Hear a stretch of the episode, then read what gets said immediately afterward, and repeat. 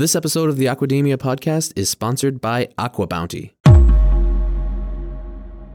Hey everyone, thanks for tuning into this episode of the Aquademia podcast. I'm Sean O'Laughlin. I'm Justin Grant. And I'm Maddie Cassidy. And today we are getting a chance to look at what it's like owning a small business in a very small local community within the seafood industry, something that we don't normally take a look at. We are sitting down with Emily Sellinger, who is the founder, CEO of sole operator, Owner. owner, Farmer. farmer, only employee of Emily's Oysters. And uh, she has a really cool story about kind of how she got into oyster farming and some of the challenges that she's faced. And, um, you know, kind of, we just kind of talk about what it's like to be running a small business in a local community. And it's a really great conversation. And I think you're going to enjoy it. But before we get into it, I want to remind everybody to please subscribe to Aquademia wherever you listen so you get every new episode directly downloaded onto your device as soon as they're available. And follow us on Twitter at Aquademia Pod. If you want to contact us for any reason, do you want to sponsor the podcast? Do you want to be a guest? Do you have topic suggestions? You can do all that on our online forum located at globalseafood.org slash podcast. And if you enjoy this episode with Emily, then be sure to leave us a rating and review on whichever podcast platform you listen to us on. That's it. So, with that, please enjoy this conversation we had with Emily, and we will talk to you at the end. Welcome to the Aquademia podcast. Our diet is hurting the environment in myriad ways. I mean, we desperately need to eat more seafood. This is a pioneering industry with a whole lot of people who have really good ideas and a lot of experience and are unafraid. Aquademia is your go to podcast for a fresh take on all things seafood. So, we're sitting down today with Emily Sellinger, who is the CEO, founder, and CEO, Yeah, owner, operator, farmer. owner, operator, All of the above. all of all of the above. She is the she is the all of the above of Emily's Oysters. How's it going, mm-hmm. Emily? Thanks for joining us. Good. Thanks for having me. It's going well. And it's too bad you probably could if we had set this up a little bit. If we were a little better organized with this, we probably could have gotten you to come to the office and record in person. But Yeah, you're not far away from me, I don't think. Are you? No, Are you no, in New we're- Hampshire? Yeah, we're in Portsmouth, New Yeah. Hampshire. Yeah. So, so yeah, we're not far, but uh, we're we're glad you were able to log in and talk to us today. We're going to be talking about a few different things, but before we get into the kind of the meat and potatoes of our conversation, I want to learn about you. I want our listeners to know who they're hearing from. So, why don't you give us your story, kind of who you are, where you came from, and how you got into seafood?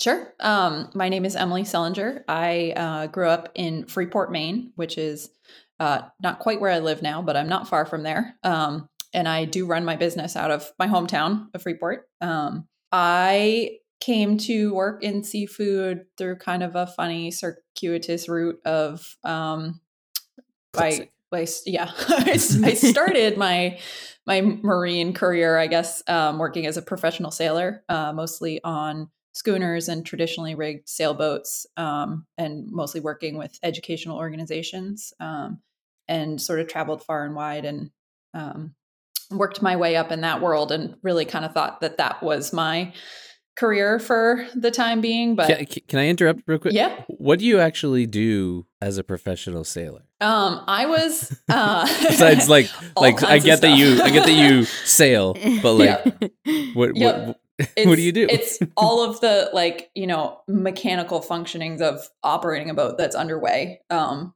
from sail. And these are actually sailboats. So sail trim adjustments, raising, lowering, um, running the boat, standing watch, driving the boat, standing lookout, um, keeping things working and safe and clean. It's like, it's a huge amount of different stuff, to be honest. Um, and I started out in that world as a deckhand, um, which is basically like you know physical labor. You're you do as you're instructed. Um, the boats that I was really excited to be working on were ones that were doing educational programming and sail training programming with kids. So we often had like student crew as well um, who were taking classes and also learning how to sail. And so we were sort of teaching as we were, you know, maneuvering the boat around, um, whatever that may be. The boats that I worked on did a lot of offshore sailing too. So we would do longer passages out, you know, Boston to Bermuda, Bermuda down to the Virgin Islands. Um, did a really cool trip from Boston through the up around Nova Scotia through the St. Lawrence Seaway into the Great Lakes one summer. Um, so all kinds of stuff. And I, I um, really loved that work and stayed in, worked my way up, and um, sailed for a long time as the first mate um, and had to have a captain's license from that time and Nice. did some relief captaining and yeah. Nice. That's So super that's cool. what that is. the the hard part for me was that it is like you essentially live at work. I was living on the boats that I was working Yeah, on. Um, Right. and as you get into more management roles, you are uh, living with the people who you, you know, organize and manage throughout the day. And Mm. it gets a little lonely and isolating and challenging. And it's hard to do long term. Um, Yeah, I can see that. I really, yeah, I missed having a, a home base and having friends who were not also my coworkers, having a house that wasn't always like leaking and It stays in moving one and place, wet. and yeah, yeah. Um, so That's I, the dream for some people, right? some people really love it, um, and I really loved like a lot of aspects of it. Um, but yeah, I really I missed Maine. Um, so I I kind of just like up and quit um, after a while, and I I moved back home, lived with my parents, did some odd, you know, sort of marine adjacent jobs. Um, eventually wound up working as a stern man on a lobster boat out of Portland. Um, and at around the same time made a friend with a young woman um, who had recently started her own small scale oyster farm uh, not far from where I was living. And we really hit it off. And she took me out to show me what she was up to. And I just kind of saw a really cool opportunity um, in her model to kind of recreate for myself my own, you know, real small scale um, sea farm and saw no way to, you know, be working on the water, living here, um, and starting my own business, which I, I don't think I really realized until that point in time seemed like a pretty appealing thing for Mm. me. So how many years ago was that moment when you were looking at this woman you came in contact with and she was running her small yeah, oyster I operation? Think, I think it was 2016 that I met her. I'll come back to that because I'll be Yeah. curious to see what the oyster industry, farmed oyster industry, was like back in Yeah, 2016. it's, ch- it's Mm. changed a lot in n- not can very much time. Yeah, it's been pretty crazy. Yeah. So, what was that process like of really starting your own business from the ground up in the seafood industry? It's been interesting. I think I it ha- it all has happened kind of organically, and I I think when I first really kind of got interested in it and started my own small farm, it was not necessarily with the intention to turn it into like a business A or a full-time, full time right. job for myself. It was really just like kind of experimental and very small. Um, Try this out, see if I like it. and- yeah and i really i don't know i i kind of messed around with different kinds of gear and i you know i had the luxury at the time because there weren't a ton of people in my area getting into it to like think about where a good site would be for me to work from and i kind of had my pick of the bay which now is like i'm so grateful for um, I 100% would be not not in the wildly convenient awesome spot that I'm in now if I was just getting started. Um, Mm. so it is kind of I'm lucky in that I had the time and space to just really do it very organically. Um, and yeah, it has changed every year. I did not like set out with a complicated, you know, or a specific business plan of any kind. I have really um, been winging it and playing around with what works for me. And um, yeah, it's been really fun and surprisingly successful for the lack of planning.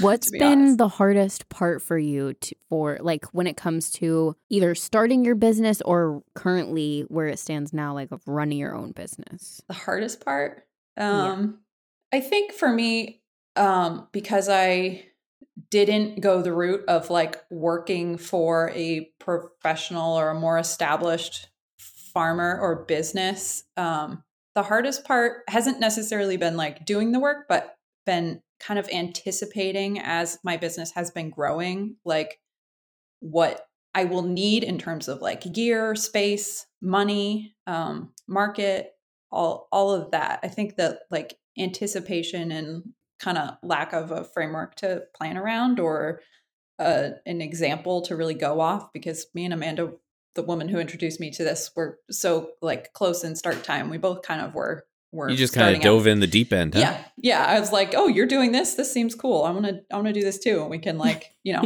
we can commiserate and help each other out as need be. Yeah. And so that would now- actually be a great lesson for anyone who wants to get into this, wants to get started. Like, find yourself a mentor. We've done a couple Yep. career pathways episodes where that's been some uh, some advice that some folks that we've interviewed have given is like find a mentor that can help you with all that stuff like Yeah. the unknowns like there's going to be a lot that you don't know and there's always someone who does know so you know Yeah. find that person and uh, you save yourself a lot of learning opportunities yeah. Yeah. For sure. For sure. Yeah. So in the beginning, I'm just trying to, uh, I'm putting myself into your shoes and things that I would have thought about. What my first question is: Are you an oyster lover? So you had some sort of passion already, and you knew, hey, this I can benefit from this too because free oysters. Yes. yeah. That that absolutely 100% was part of the initial appeal for me. Um, I do love oysters. I have loved them for as long as I can remember eating them. Um, so yeah, totally. Like, oh, I could have my own little oyster bed. Yeah. And then, Yeah. que- so question two then would be, you know, when you're trying to start something like this, and again, I'm sure where you are now and where you were back in say 2016, Mhm. it's changed a lot, and I'm sure there's things that you just wouldn't have imagined have have happened the way they have. But was the startup costs relatively inexpensive, say, compared to you know other types of businesses people start? Like you want to start in a restaurant, you need to get the space, you need to get the equipment and Yeah. staff, and for this, you don't have is it just you, you at the, in 2016 you and guidance Yep. through a mentor and then x amount of equipment like was that startup costs relatively or comparable comparably inexpensive I mean, it it was the way I did it, and uh, you know, which was not starting out with the intention of of building a business like from day one that was going to be something that supported me full time. I think you know, Okay. if I had started out that way, I could have shaved maybe a year of working two jobs off of my you know timeline. Um, Mhm.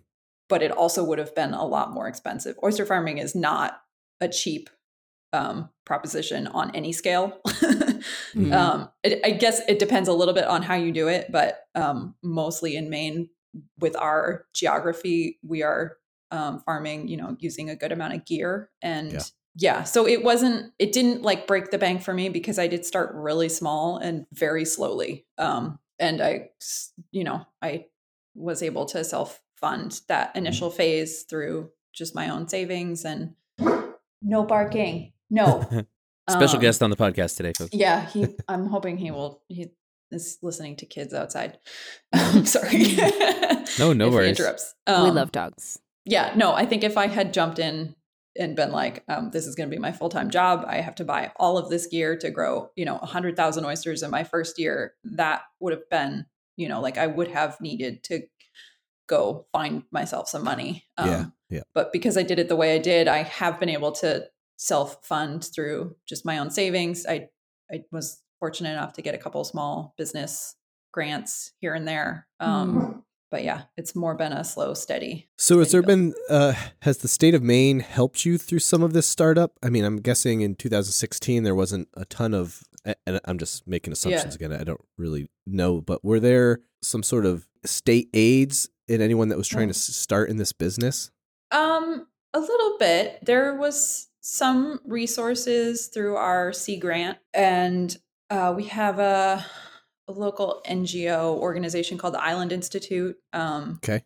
Yep. That in the first year that I was getting started was running this like aquaculture like boot camp, basically that um because they were it was sort of you know in line with their their work to promote sustainable seafood and to introduce more people to aquaculture. Um, I think a lot of the basis for that at the time, um, for that class in particular, was like to target lobstermen and people working in other traditional wild fisheries to show them some other, you know, Yep. sustainable means of of growing and harvesting seafood as, you know, just potential future alternatives in case our, you know, our lobster industry takes a nosedive. Um, which is kind of an existential threat due to climate change and other things right now as well. Oh yeah, and we've talked So- about that in other episodes actually. Yeah, s- have you? specifically targeting Scallops. Maine in the in the fisheries Mm-hmm. industry and how a lot of those wild fisheries Yeah. um, or anyone in that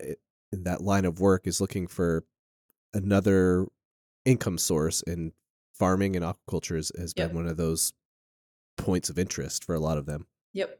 Yep. So that was like kind of just getting started here when I was getting started. And I like, because I happened to be working as a stern man at the time on a lobster boat, I'm not sure that I would have been able to access that resource in particular um, because they were very specifically looking for people with that kind of like fisheries experience. Yeah, yeah. Um, Hmm. But when I applied, you know, and I also had, I think that the, that was their criteria. They were like, it was exclusively for people with in fisheries jobs already and people who had their own boat, which I, you know, I my dad had a boat, so I said yes. You had a boat that Um, you could use. yeah, um, Sure.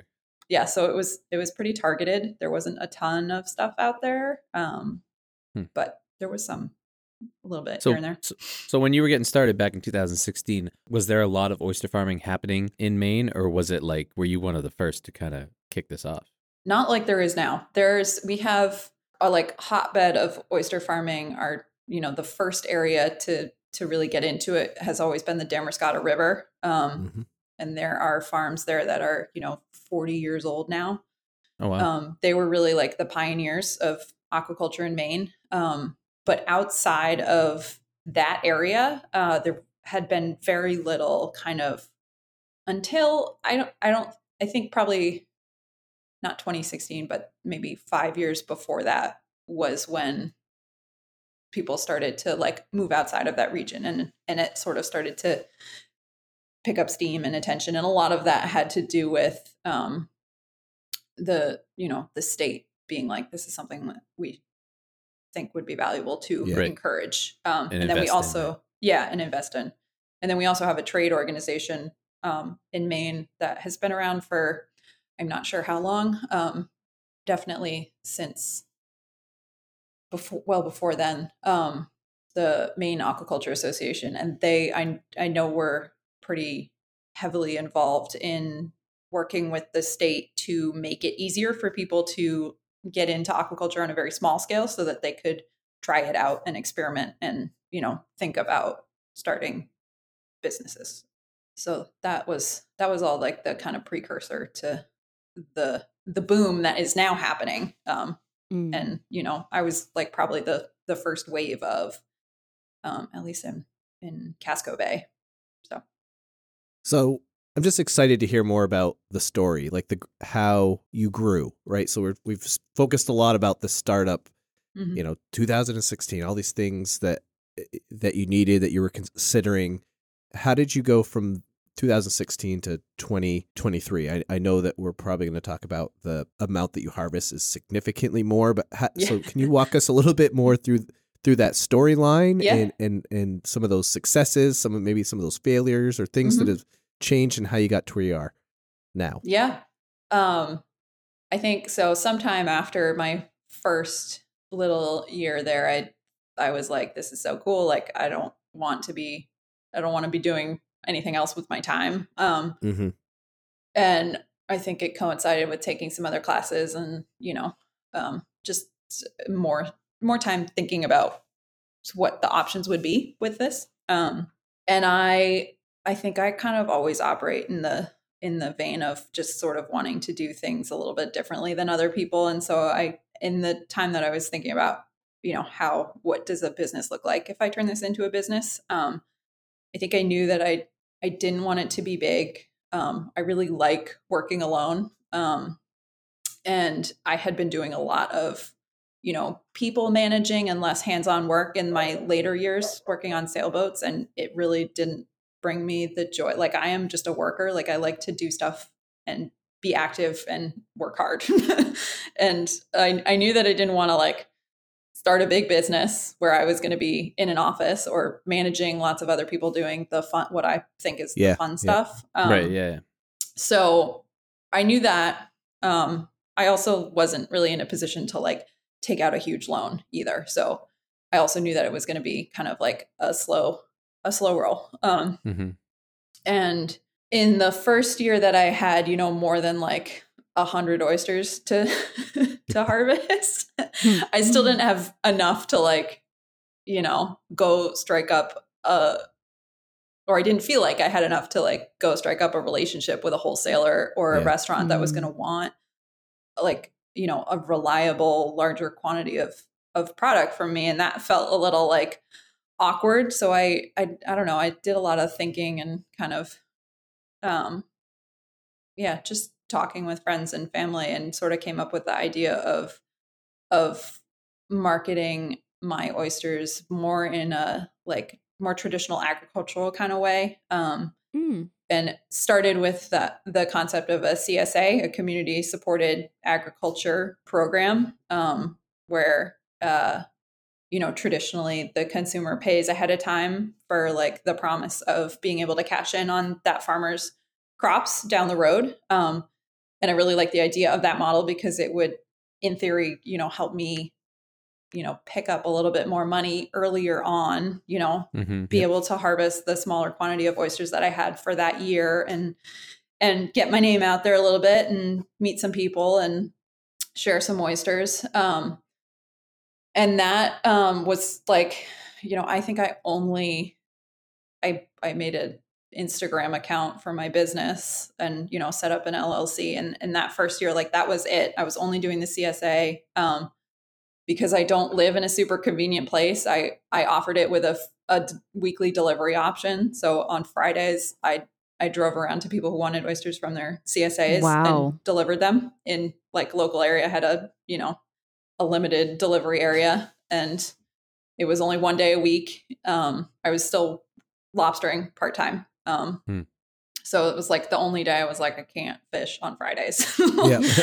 That's delivery day. Fridays are delivery day. And I was, yeah, I was working for a really, really great, wonderful guy who was psyched for me to be starting my own business. So he was fine with it. Um, Did that did that work? great. Did the CSA model work for you for the first year, or did you see some? it, I mean, drawbacks it to was it definitely had drawbacks, um, and like things that were obvious to me from the get go. That like obviously like hand delivering oysters, even for a business that is only supporting one person, um, is hard, and it also it took a lot more like marketing time on my end to like, you know, because how are people going to find me otherwise? Right. Yeah, yeah, yeah. it was pretty obvious like in that first year like this would be better if i had a physical location where people could pick up more frequently you know and not on one day a week um Mhm. and the like kind of logical addition to that for me was adding a farmers market into my schedule or two Mm. because not only then would i have a regular place for csa customers to come find me um, on a you know a schedule that works for them um, but i would also you know just be able to to reach all of the other people. Moby no. No. Thanks. um yeah it just they you know farmers markets come with a a huge client base as is. Um so it seemed like it would be less work in in finding people who would be interested in in an oyster csa so that was you know year two three i've lost track now but after feel like- one yeah. I feel like only in a place like Maine will you like the doorbell will ring and be like, "Oh, honey, the oysters are here." yeah. Yes. Totally. And it was tricky too like i don't uh, you know i don't it depends on the time of year but like leaving oysters on someone's doorstep in the summer if they're not home like that was a challenge Yep. to work around and Ooh, like yeah. like leave a cooler out for me please but people would forget and it's um yeah it there were there's i still have a small i still do deliveries occasionally around like major holidays because i there is a small gaggle of people in my customer base who freaking love it and are always home um Yeah. and it's convenient for them so um yeah uh but by and large it was it was just a little more challenging than i wanted it to be um and it wasn't as popular as i wanted it to be either um, or it required more marketing than I had the time or energy to do. Yeah, that's interesting do. because like you like you said when you were those first few years, you were there was not nearly as much being produced as there is now. Right? No. So No, so you and- you think that it would be a little bit easier to kind of build that customer base and maintain it and stuff, but you know, without that marketing piece, like you said, how are people going to find you? yep, That's hard. yeah, So- it is hard. You mentioned in the beginning uh, that there's been tons of changes and it's changed very rapidly uh, over the last few years. Yeah. Can you talk about some of the changes that you've seen, what it was like then versus what it's like now in this sh- kind of short time that you've been in this industry? I mean, the biggest change is just that there are so many more people growing oysters now. Um, there's tons of of businesses that are you know popping up as a result of that um, on a pretty big range of scale, but um, a lot of smaller businesses. Um, I think primarily, which is I think kind of cool. And I remember in the years that I was, you know, still kind of taking classes and getting started, and uh, a lot of like kind of negative talk about, oh, like we're going to swamp the market and the price is going to tank, and like there's going to be so many oysters that people are trying to sell. Um, it's just going to be bad for everyone. And I think like resoundingly, that has not happened. Um, I don't. I'm a, a little bit outside of the wholesale market because of this is you know direct to consumer has remained my focus. Um, but I think that the price is higher right now than it ever was at in those like early years. Um, and there's just like a huge and seemingly growing demand for oysters from Maine as well, um, which is also cool. I think you see a lot of Maine oysters on menus, especially here in state, um, Mhm.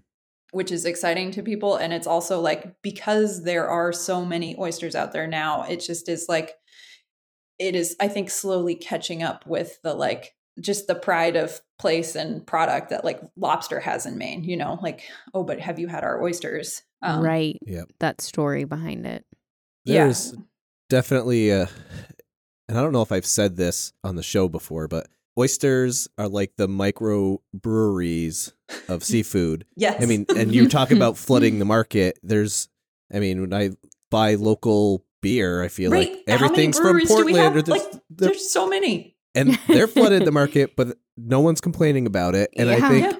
and I, I live in Maine, and to your point, yes, on the menu there is when you order oysters, they tell you where exactly they're coming from, and that's no different than when you're ordering from like a brewery that Mhm. just houses like whether it's Maine or you know Maine, New Hampshire, Massachusetts, Vermont beer. Yeah. Like it's all that. Okay, this is where it's coming from, and I think consumers really, really like that. And Yeah, I think it's appealing to people. so yeah, I don't think we ever have to worry about flooding the market. No. Although I wish oysters maybe were a little bit cheaper because Yeah, that's true. I don't get too many, but they're tasty. I'll tell you what, I was in, so I, you know, I went to Stowe, Vermont this past weekend. Yeah. And uh, we stayed at a ski lodge and they had uh, like buckashuck oysters on Saturday afternoon. Yeah, I was, thought that was like non-existent. it was a dollar each and it was delicious. Yeah. They they did not tell us where they were from. Mhm. It wasn't like when you go to any seafood restaurant around here and it's like these are your different options for oysters. It was just like oysters. Get Funny. oysters. They're a dollar each during between this time and that time. And uh, and they were delicious and I just didn't expect to get delicious oysters for in Vermont, but uh, they were a dollar each. So it happened. It's still out there. You just got to know where to look. You got to go inland, I guess. Mhm. so that actually brings up another question that I have for you, which is flavor profile based off where the oysters are coming from. Was that something you had to learn throughout this process, or is Or do you not have a lot of options because mean- you you know it depends on where you are and you have an established place. So I mean, Yeah. I can't tell mean, the difference between wines, really. Yeah, red I, and white, I'm but not a super taster, and I have not taken the time to like take a tasting class. I don't. I really am more of a farmer, and for me, Yeah. like my limitations as a like single operator person without a ton of money to buy fancy equipment, like Mhm. the type of place that I was going to be able to site my farm in was pretty specific. Um, And I just didn't have options in that regard. Um, I think like I had had some of Amanda's like first crop of oysters and thought they were delicious and was like, I'm gonna put my farm near hers. yeah, I want mine to taste like that. yeah, like That'll do. great. Um, yeah, I that was not like I think I just started and was like, I hope they taste good. Um, Yeah. there were a lot of other other factors that were like more pressing for me Mhm. in like just being able to to make things happen. We're going to take a quick minute to hear a word from our sponsor, AquaBounty. AquaBounty raises fresh Atlantic salmon in a safe, secure, and sustainable way. AquaBounty is addressing the growing global demand for sustainable protein with a more consistent and scalable source of nutritious salmon. By using genetic engineering and the latest technology, AquaBounty salmon are raised responsibly in large, carefully monitored, and land based farms that protect the fish from disease, contaminants, and the rising temperatures of our oceans. As a result, AquaBounty offers nutritious salmon that is good for you and good for the planet. Learn more at aquabounty.com. That's A Q U A B O U N T com. I'll just add real quick that I'm taking a ton of mental notes because I'm you are one of my role models for how your success has grown because I'm Oh, starting a beekeeping I'm a backyard Oh, beekeeper cool. but there's so many Nice. th- s- questions and I wouldn't Yeah. necessarily call them struggles but it's like how does my how does my honey taste compared to other people like am I Mhm. doing these pro- procedures correctly like how do I Yeah. market this product? Like, at what point do I want to sell it to the general public? Do I need to get an LLC? Like, what is that cost going to be? And there's, I have all this like l- the legal advice. It's like going on. I'm like, yeah. after I pay all this stuff, I don't think I'm producing enough product to make Yeah. any of this worthwhile yet. So I need to grow. I need to learn. And so, I mean, It's- I- 2016 to now is is a good span of time. And I, this is only my second year, so I'm like, okay, I think I'm sure your wife is super excited that you could potentially be like buying more hives and more equipment. She'll, she probably loves that. No, well, I'm gonna block this episode from her. I'll say we didn't air one this week. I'll give you like a like a like a broken link or something. You can Yeah, send there we to go, yeah. Here, listen. a link that goes nowhere. yeah. Yeah, honestly, I I tend to be like kind of an over planner um I- I- in most aspects of my life. Okay, so now that you've kind of taken us from 2016 to 2022, where we are today, could you take us through what a normal day looks like for you? And maybe the term normal day is not really the case for you, but what an, a day in the life looks for you at Emily's Oysters. Yeah, uh, well, it's I, there's a, a couple different versions of a normal day, I guess, in my like average week, um, and it depends certainly on the time of year. Uh, but during the like spring, summer, and fall, um, there's a ton of work that happens on the water, whether it's you know bringing things up from the winter and getting ready for the growing season, all of the stuff that happens during the growing season, and then this time of year, I'm kind of um, deep into getting ready for winter um, and putting things down for for the cold season. Um, so, you know, m- most days I'm up pretty early and I'm out on the water and I'm doing whatever you know seasonal uh, task is you know at hand at that time. Hmm. Um, and those are usually pretty long days, although they're a little dependent on the tides and and the project and what is you know in the works at the time um i'm harvesting for most of the year harvest twice a week and i go to um two or three different farmers markets um so there are some days where i'm it's you know a market day where i am getting up not quite as early and loading up the truck and going and setting up at a farmers market and selling oysters um Those are good and, days. Yeah. Those are, yeah, I, I like those days. It's funny. It's like, for me, I really, again, love to work alone. Um, and I'm more productive, I think, a, as a solo operator, but it's like a lot of time to spend alone at the same time. And I'm not like a super social outgoing person, but it's the perfect balance for me right now to have like two days a week where I'm at market, like talking to people, Mhm. Being social, and then the rest of the time I'm with the dog on the boat. Well, I can tell you what, if you to the uh, dog, so if you if you need something to keep your mind occupied while you're out there working by yourself, I have a podcast I can recommend. that uh, you know over a hundred episodes. There's a lot Oh of my good content there, so I'll send you a link. I do. Okay, great.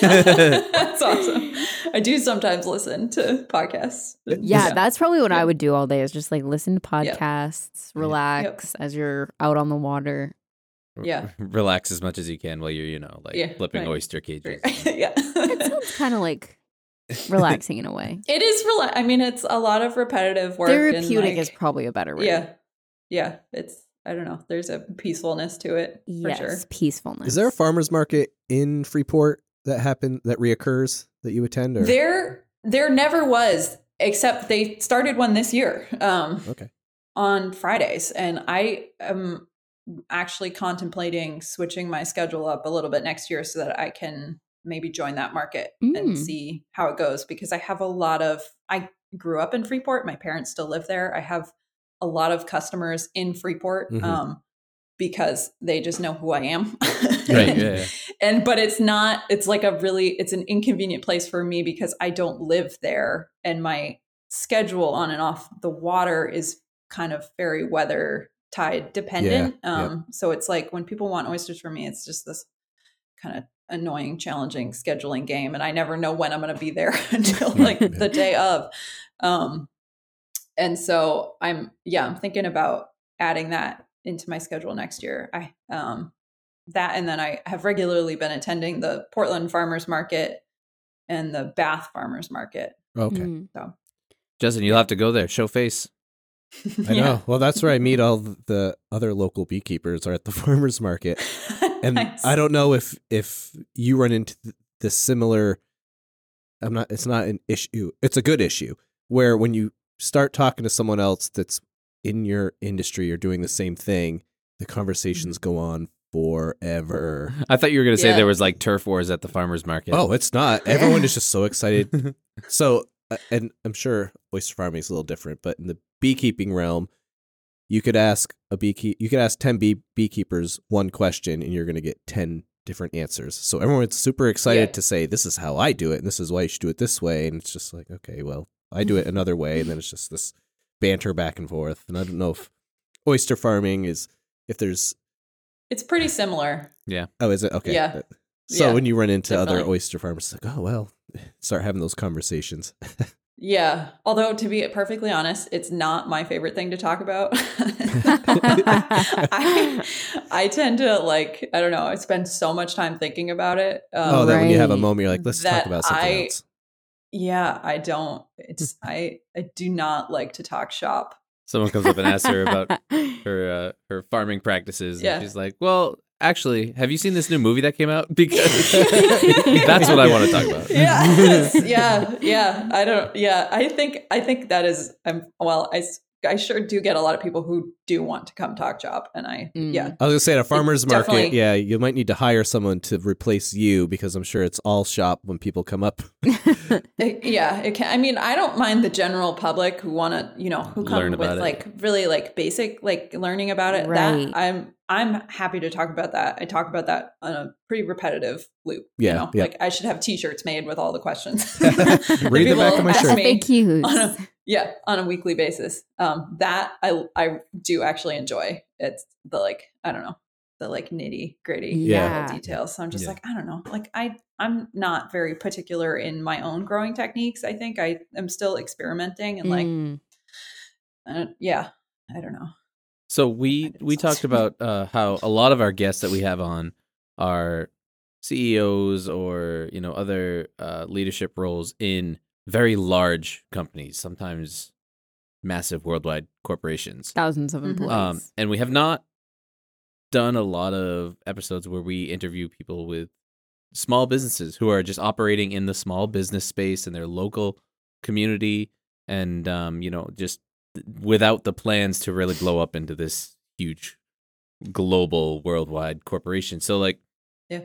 how, uh, what has it been is it hard to navigate the industry as a small business like this? Is it um you know what has been your experience with that like is it kind of implied with everyone that you speak to that like they think that you're you have plans to blow up into this huge company or you know what what has it been like just kind of navigating the industry as a small business yeah um That's a good question. I mean, I, know it's hard because like that's kind of all you know, right? Because that's Yeah, what you've done. it's hard to tell, and I don't put a lot of weight in what other people think either. That's the way to be.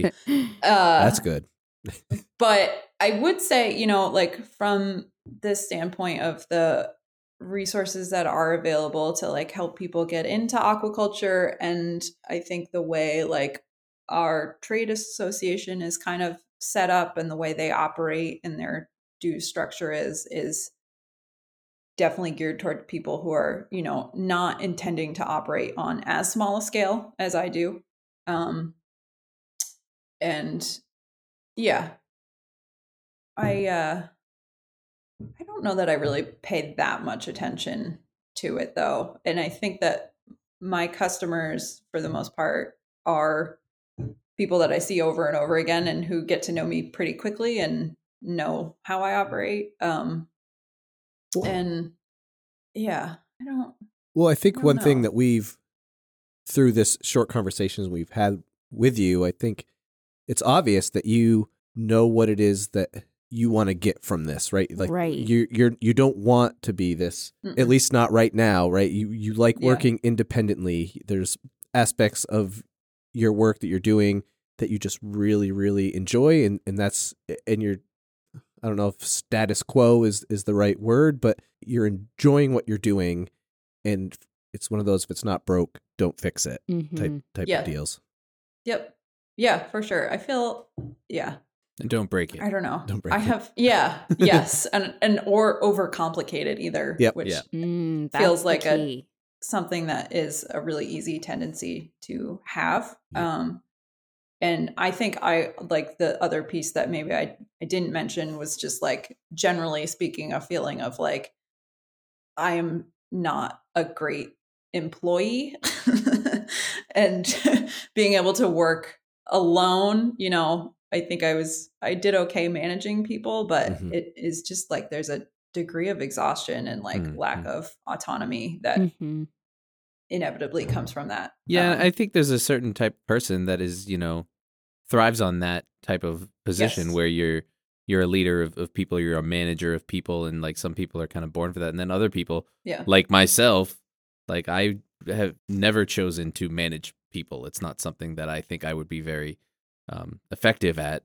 And I, Yeah. I know, like it sounds like you're similar, where it's like it's you're you're You'd rather be doing the thing. you'd rather be doing the thing, Yeah. yeah, than, Yeah. than I mean, managing the I- people doing the thing. Yeah, I have done it. I have been, I think, pretty good at it, but it is like it's more exhausting than I have Yeah. the patience or energy for. Hmm. And that's not to say like I do. I I did hire my sister this year to work a farmers market for me, and I could see like pulling people in as needed to do like less, you know, like more specific things like that. Um, Yeah. Mm. Mhm. needing to rely on help for Yeah, that. where you need help. And that feels manageable. Taking on, you know, having a slew of full or part-time employees Mm. who I'm, you know, or who somebody is always finding work for is that is that feels different and like a lot.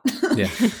um So and yeah. As you're navigating the seafood industry and also just like the food industry as a whole as a small business you're also navigating it as a woman owned woman founded and all women company. And i i wonder what your experience has been like with that because not only are you a small business but it's also woman founded and woman owned and everything women and Yeah. I wonder if you experience any challenges with regards to that when you're either marketing or selling or when you're at the farmers markets, what experiences you've had with that.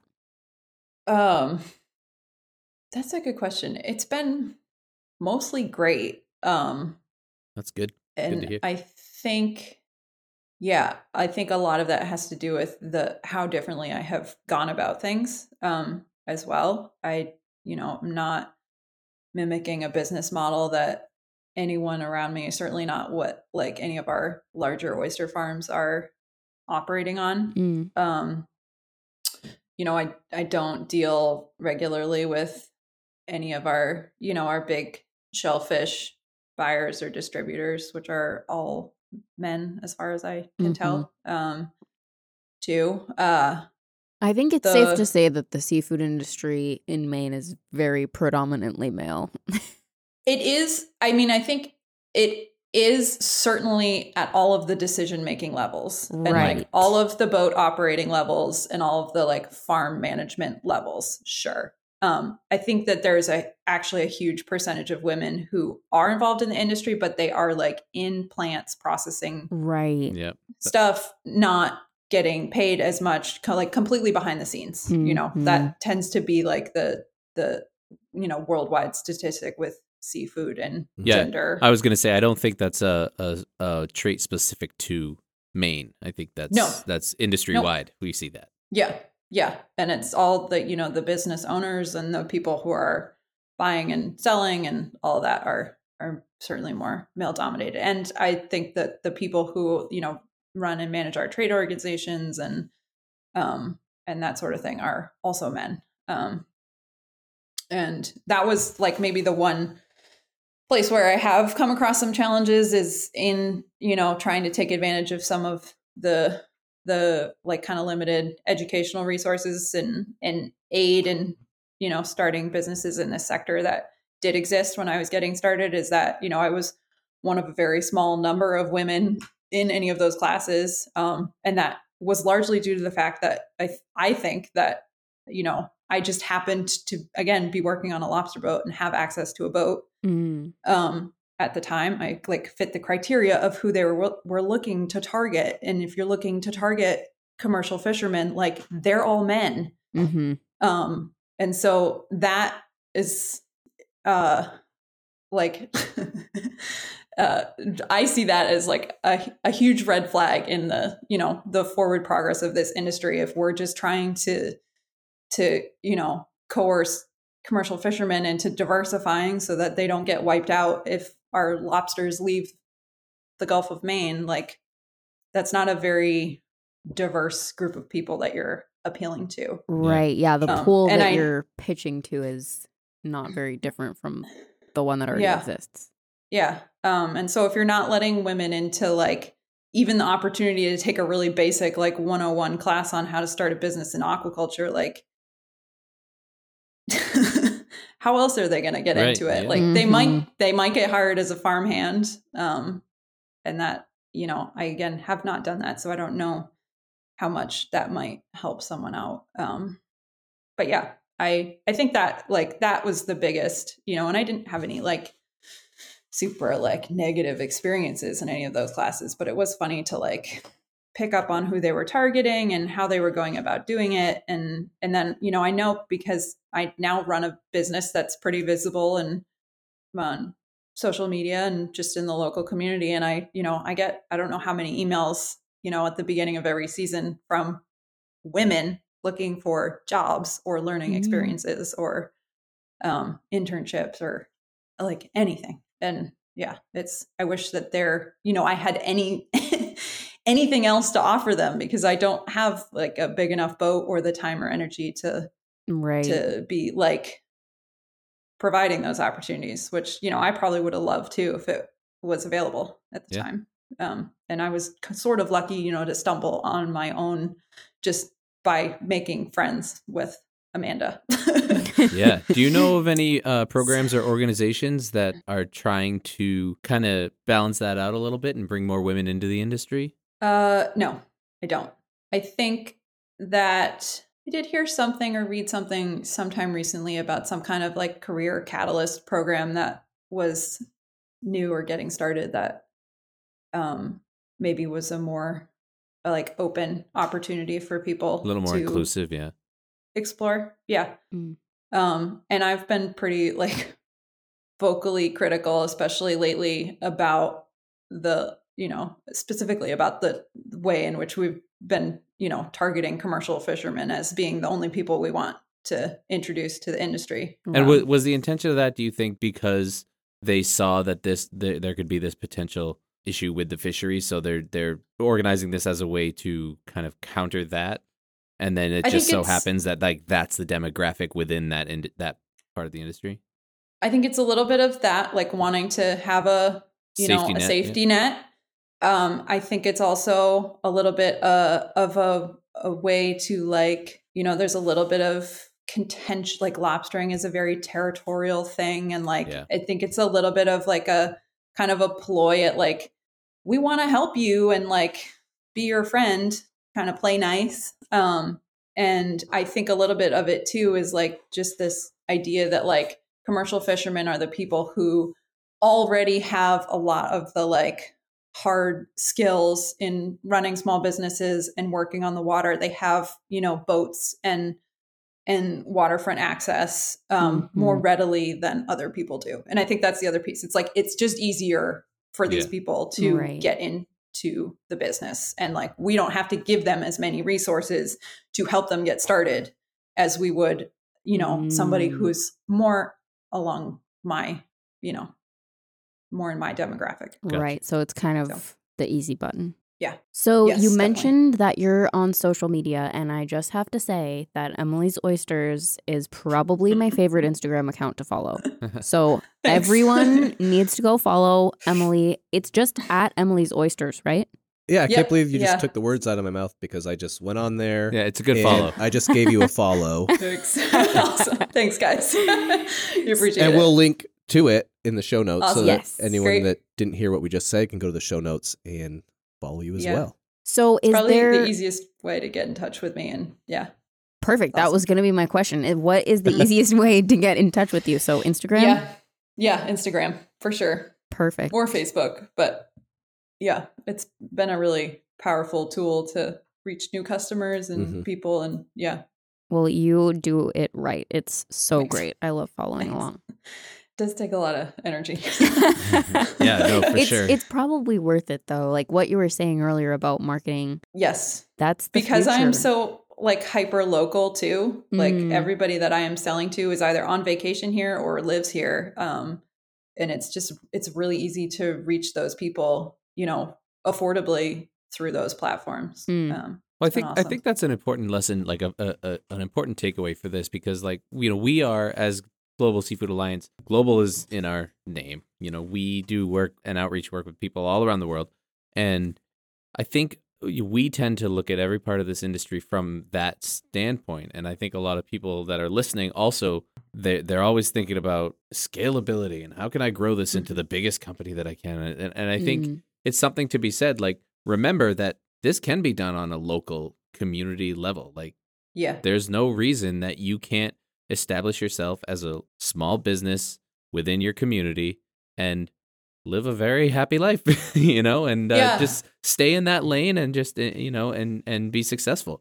And uh, I think that's an important thing for people to remember that not everything needs to be, especially in the ages of, of social media and everybody is this like, you know, internet celebrity these days. Everyone wants to be a quote influencer and be, have Yeah. eyeballs on them Mhm. from all around the world. Like it's not necessary to be successful. And I think that's a, an important thing for people to remember. Yeah. I don't I I really don't prescribe to that at all. I think that is like it's just a kind of result of our capitalist, you Yep. know, Yeah, that- roots exactly. in society. Like if you're not growing, you're doing something wrong. And I just like I why? I don't I don't get it. I think you lose a lot of the like the especially with something like oysters or wine or beer, like you lose a lot of the like niche like specialness of the product if it's just available everywhere. Like you lose the sense Mm. of place. Like I I want to be selling oysters that like people who come here, you know, for the summer but live in Georgia or whatever, like can only have here. Um, Yeah. Right. and like maybe that's a bad business decision. I don't know. I'm making a living and like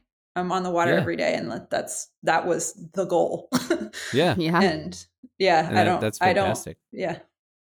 And I, you know, because I am a small business and hyper local, like I get all my gear from other local businesses and I buy gas from my local gas station and I get my boat fixed by local mechanics and like I I don't yeah, I think You got everything you need. yeah. Yeah. Yeah. Well, So before we wrap up, my last question is what is your favorite way to eat oysters? And if it's raw, do you have a topping that you put on or actually I'll leave it at that. What's your best way to eat an oyster? um, I do love them raw, and my favorite topping is just a little bit of fresh lemon juice. Um, Okay. Mm. That's my favorite. But my close second favorite is to put them on the grill and to melt some butter and garlic and Mm. lemon juice and dress them with that. It's also pretty unbeatable. Well, now Maddie's drooling. That so. sounds so good. I'm a Tabasco. Yeah. I'm a I'm a spice. Yeah. Tabasco. I like cocktail, Yeah. cocktail sauce generally is what I. Anything with Yeah. garlic is just like game over for me. Yeah, garlic and shellfish are they're a good combo. They are. Mhm. Yeah. All right. Well, I think that's just about all the time that we have. But is there anything else that you want to get out there while you have the platform? Um. Oh God, I should have thought of this ahead of time. All you have to say is eat Emily's oysters. yeah, eat oysters. Ask where they come from. Get them. Yeah, Yeah, if you're if you're uh, locally. up in Maine, definitely seek seek Emily out and uh, some of the other local businesses in right up there in the Freeport area. Definitely check it out and support their community. Yeah, do it. all right. Well, I think that's all we have. So Emily, thank you so much for joining us, and we'll make sure we stay in touch. Sounds good. Thanks, guys.